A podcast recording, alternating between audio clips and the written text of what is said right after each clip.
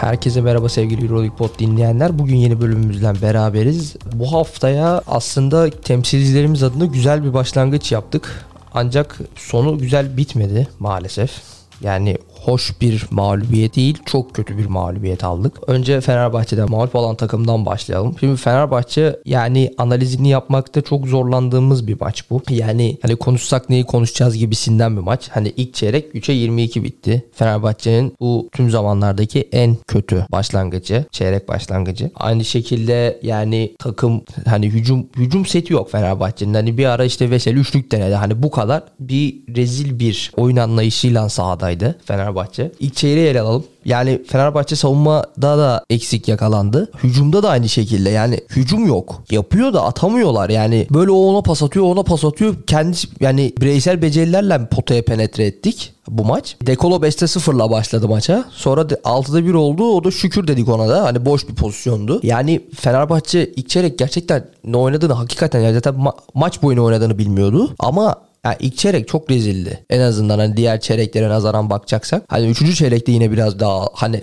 en kötü bile biraz daha hareketlilik vardı ama ilk çeyrek gerçekten çok kötüydü Fenerbahçe. Hani hiç görmek istemediğimiz bir maçtı. İş, yani bugünü, dünü muhtemelen ben de dahil olmak üzere bütün Fenerbahçe taraftarı unutmak istiyordur. Basketbolcularıyla, yönetimiyle de taraftarıyla unutmak istiyordur diye düşünüyorum. Yani ilk çeyrek bu şekilde kötü bir maalesef başlangıç oldu bizim adımıza. Yani ikinci çeyreğe geldik. Yani takım yine zorlandı. Ancak işte maçta şöyle bir şey de değerlendiremedi Fenerbahçe. Şimdi Milano'nun e, top kayıpları da fazlaydı. Hani ilk çeyrekten yanlış hatırlamıyorsam ya 7 ya da 6 olması lazım. O kadarlık bir top kaybı sayısı vardı Milano'nun. Ancak hani bunları değerlendiremedik. Aslında geri dönülebilecek bir maç mıydı? Evet geri dönülebilecek bir maçtı. Yani çok zor böyle abartılacak kadarıyla da Milano iyi bir basketbol oynadığını da söyleyemeyiz. Çünkü Milano da ne yapacağını şaşırdı. Hani ilk çeyrek 3-22 bitti. Hani Milano'nun oyuncuları da şaşırdı. Yani hani bir fotoğraf var. Hani Melli ile Datome şey yapıyor hani bayağı şaşkınlıkla bakıyorlar et, şeye salona. Oyunculara falan. Şu bayağı şaşırdılar onlar da. Hani Fenerbahçe bu maç gerçekten çok kötü oynadı. Hani hakikaten çok kötü oynadı. Hani son 10 yılın hatırlıyorum izlediğim maçları hatırlıyorum. Son 10 yılın bir geçen seneki Valencia maçı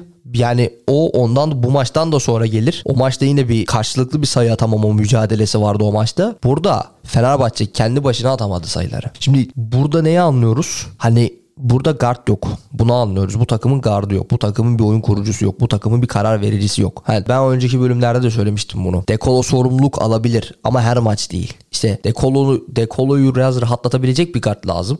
Pierre Henry bunu yapamadı.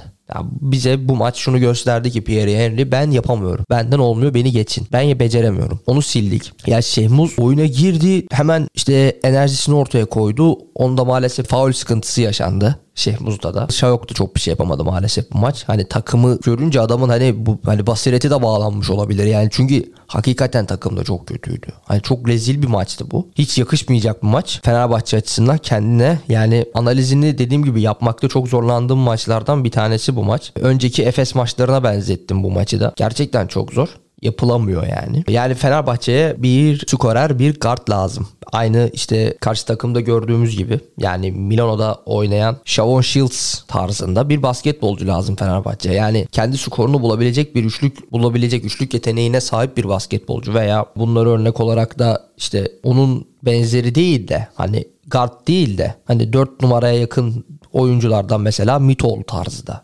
olabilir buna. Hani kendi skorunu yaratabilecek bir basketbolcu lazım Fenerbahçe'ye. Onun onun sıkıntısını çok yaşıyor. Fenerbahçe onun sıkıntısını çok yaşıyor. Yani işte bir hani Alexis Şivet, işte Mitoğlu veya Shavon Shields tarzında kendi skorunu üretebilecek bir basketbolcuya sahip olmuş olsaydı Fenerbahçe hani biz dün daha farklı şeyler de konuşurduk. Ancak dediğimiz gibi hani kendi skorunu üretemeyecek bir basketbolcu maalesef yok. Hani Pierre Henrik çok zorladı kendini bu maç. Üçlük isabetlerimiz 4. 21 atıştan 4'ü isabetli bulmuş. Marco Guduric 5'te 1, Şehmuz 3'te 1, Polonara 2'de 0, Pierre Henry 4'te 2, Dekolo 3'te 0. Yani Veseli bile denedi. Onu da atamadı. Yani ondan sonra diğer isabetlere bakıyoruz. 2 sayıda isabetlerde 32'de 13. Bu da çok düşük bir rakam. Yani Devin Booker 4'te 1. İşte yine Şehmuz kendini ortaya koydu 5'te 3. Ahmet pota altından zorladı. 3'te 2. İşte Dekolo 4'te 1. İşte Dekolo ve Polonara bu hani bu maç onların eksikliğini yokluğunu çok aradık bu maç. Hani gerçekten çok aradık. Çok da kendilerini belli ettiler zaten onunla. Hani o adam o 3 kişi Kuduric, Dekolo, Polonara. Yani bu 3 adam eğer skora etki edemezse kendini ortaya koyamazsa Fenerbahçe maalesef maç kazanamıyor. İşte bir yerden sonra Tarık sorumluluk almaya başladı. O 4'te 0 yaptı. Bir tane top çaldı. Polnora ile Veseli'nin 4 tane ikisinde 3'er top çalması var. Karşı takımda Nicolo Melli'nin 6 tane top çalması var. Yani bu da böyle ilginç bir istatistik. 3 sayı isabetlerinde 32'de 11 yaptılar. 2 sayılık isabetlerinde de 28'de 15'i buldular. Yani Milano normal bir maç çıkardı aslında. Anormal olan şey Fenerbahçe'ydi dün. Maalesef bu takıma bir guard lazım.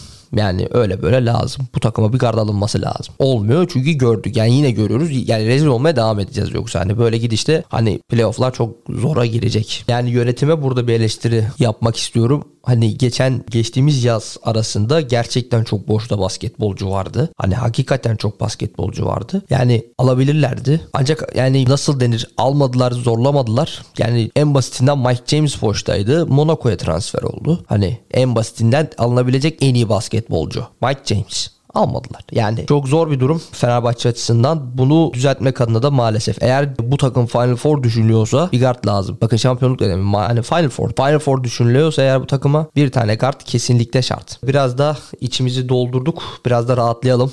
Biraz da mutlu olalım. Anadolu Efes gerçekten harika bir galibiyet aldı Almanya'da. 63-90'lık bir skor. Gerçekten Efes'in artık hani görmek istediğimiz bir oyun açısından gerçekten bizim için harika bir maç oldu. Ta- tabii ki de ilerisi için umut verebilen bir maç mı? Onun açısından bir şey söyleyemiyorum. Çünkü yani rakip evet Alba Berlin evinde özellikle evinde çok öyle kolay kolay yani bu böyle farklarla maç kaybetmeyen bir takım. Ama sonuçta yani Alba Berlin yani çok ciddi alınabilecek bir rakip işte dediğimiz gibi diyemiyorum. Çünkü hani şöyle bir durum var. İşte hani eğer ki bu maç eğer bu maçı CSKA Moskova'ya bir Asvel'e veya Olympiakos oynamış olsaydı Efes evet derdik ki tamam bu maç alınabilir, referans alınabilir.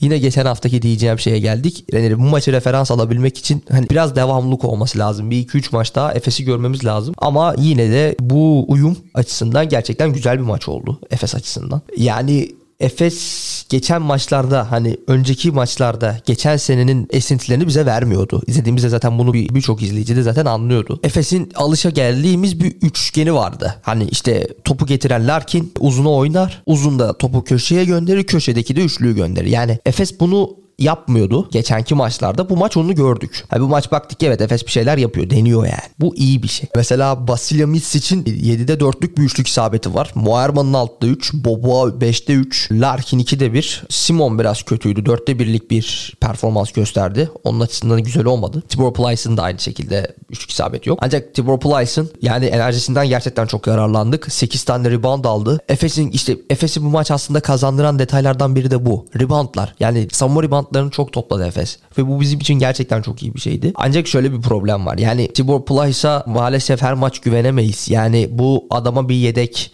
işte Filip Petrusev'in kendini göstermesi gereken bir maçtı. O da 7 sayıyla oynadı. Güzel bir başlangıçtı onun açısından. Serbest atışları da aynı şekilde hepsini başarılı bir şekilde potaya gönderdi. Hani kendisi evet sayı bakımından güzel maç çıkardı. Ancak reboundlarda biraz daha kendini gösterebilirdi. Zaten 5 dakika oynadı. Bu maç yine dediğimiz gibi danışıklı dövüş yapan bir basketbolcu var. O da Shane Larkin. Yani geçen maç kendini gösterdi mesela Shane Larkin. Son çeyrekti böyle dediğimiz gibi yalandan göstermişti kendini. Bu maç yani biraz kendini ortaya koydu 6 asistlik ve 8 sayılık bir katkısı oldu. Yani Efes bu maç aslında Shane Larkin'den asist harici çok bir katkı alamadı. Yani serbest atışta tek bir serbest atışı var. İşte iki tane isabeti var. Yani fena değil aslında istatistikleri. Ancak görmek istediğimiz şey lakin değil bu. Efes'i ayağa kaldıran işte nedir? Baktığımız zaman set çizilir sonda üçlüklerdir. Efes'i genellikle bunlar ayakta tutar. Yani Efes takımı bunlar üzerine kurulduğundan dolayı üçlük isabetleri gelmediği sürece Efes çok zorlanıyor her maç. Bu maç onları gördük. Biz üçlükleri gördük. Efes bize aslında burada hani dediğimiz gibi eğer bunu sürekliliği gelirse sürekli sürekliliği sağlanırsa Efes bizi gerçekten de mutlu edebilir her maç. İşte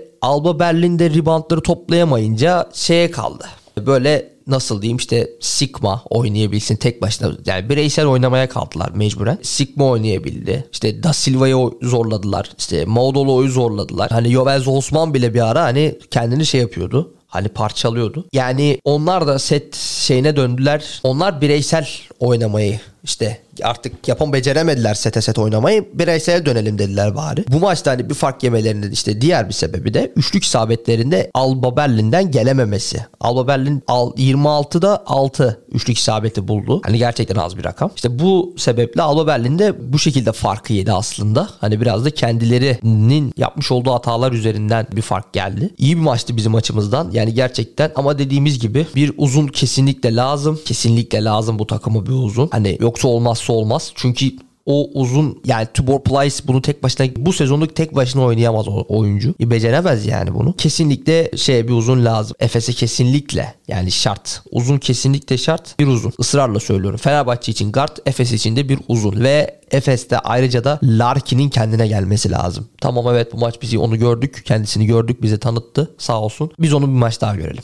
Biz onu biraz daha görelim. O bizi böyle mutlu etsin. Geri kalan skorlara bakacak olursak şok skorlar diyebileceğimiz değil aslında. Başa baş geçen güzel mücadeleler oldu. Yani CSK artık kazandı. Kazanmayı hatırladı. 5 maçtır bir mağlubiyet serisi vardı CSK'nın. 5'te 0'dı. Kendine geldi. Özümsedi. Tel Aviv'i kendi evlerinde yendiler 74-73'lük bir skorla. Bize oynayan Clyburn mesela maç 7 sayıyla 5 reboundda tamamladı maçı. Yani hani iki sayılık isabette 7'de 1. Aynı şekilde Daniel Lackett da öyle. 6 sayıda oynadı. Bu adamlar sadece Fenerbahçe ve Efes'i görünce oynuyorlar. Özellikle Fenerbahçe'yi görünce işte Clyburn'le bir Hackett'a bir şeyler bir haller geliyor. Direkt oynamaları 64-73 bu skorla kazandı CSKA Moskova. Kendi evinde Rusya'da. Çok başa baş giden bir mücadeleydi. Savunma ağırlıklı oynanan bir maçtı. Ve son artık son dakikalarda son raddelerde CSKA maçı kendine çevirdi. Maçı da kazandı. Diğer skorlara bakalım. Monaco Bayern Münih Miami'yi 94-71'lik bir skorla yendi. Bayağı bir ezdi yani onları. Bu maçta kendini ortaya koyan bir basketbolcu var ki Mike James gerçekten çok iyi bir maç çıkardı. 4'te 2'lik bir üçlük isabeti var. 4'te 3'lük bir iki atışlık isabeti var. Aynı şekilde Anduz işte aynı şekilde. 6'da 5'lik bir isabeti var. Basit alınmayacak iyi rakamlar bunlar. Dwayne Bacon da aynı şekilde. O da iyi bir maç çıkardı. Üçlüklerde bir sıkıntı yaşadı sadece. Son maçımızsa Zenit Olympiakos maçı oldu. Zenit 84-78'lik bir skorla kazandı. Gerçekten de bu haftanın aslında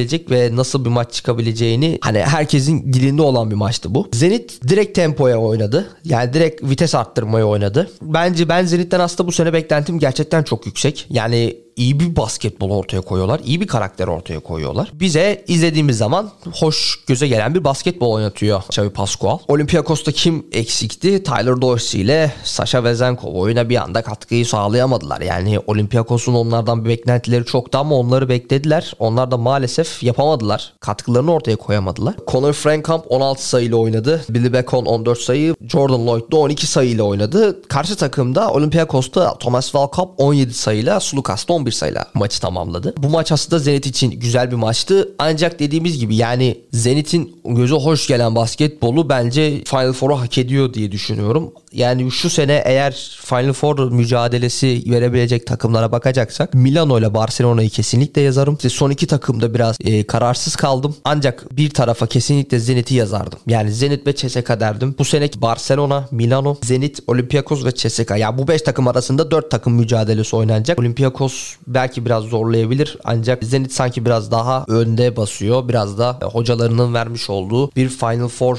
kalitesi var. Final Four tecrübesi var. Xavi Pascual'ın. Buranın kurt hocalarından. Bu şekilde diyebiliriz ve bir bölümümüzün daha sonuna gelmiş bulunmaktayız. Bizi dinlediğiniz için çok teşekkür ederiz. Kendinize çok iyi bakın.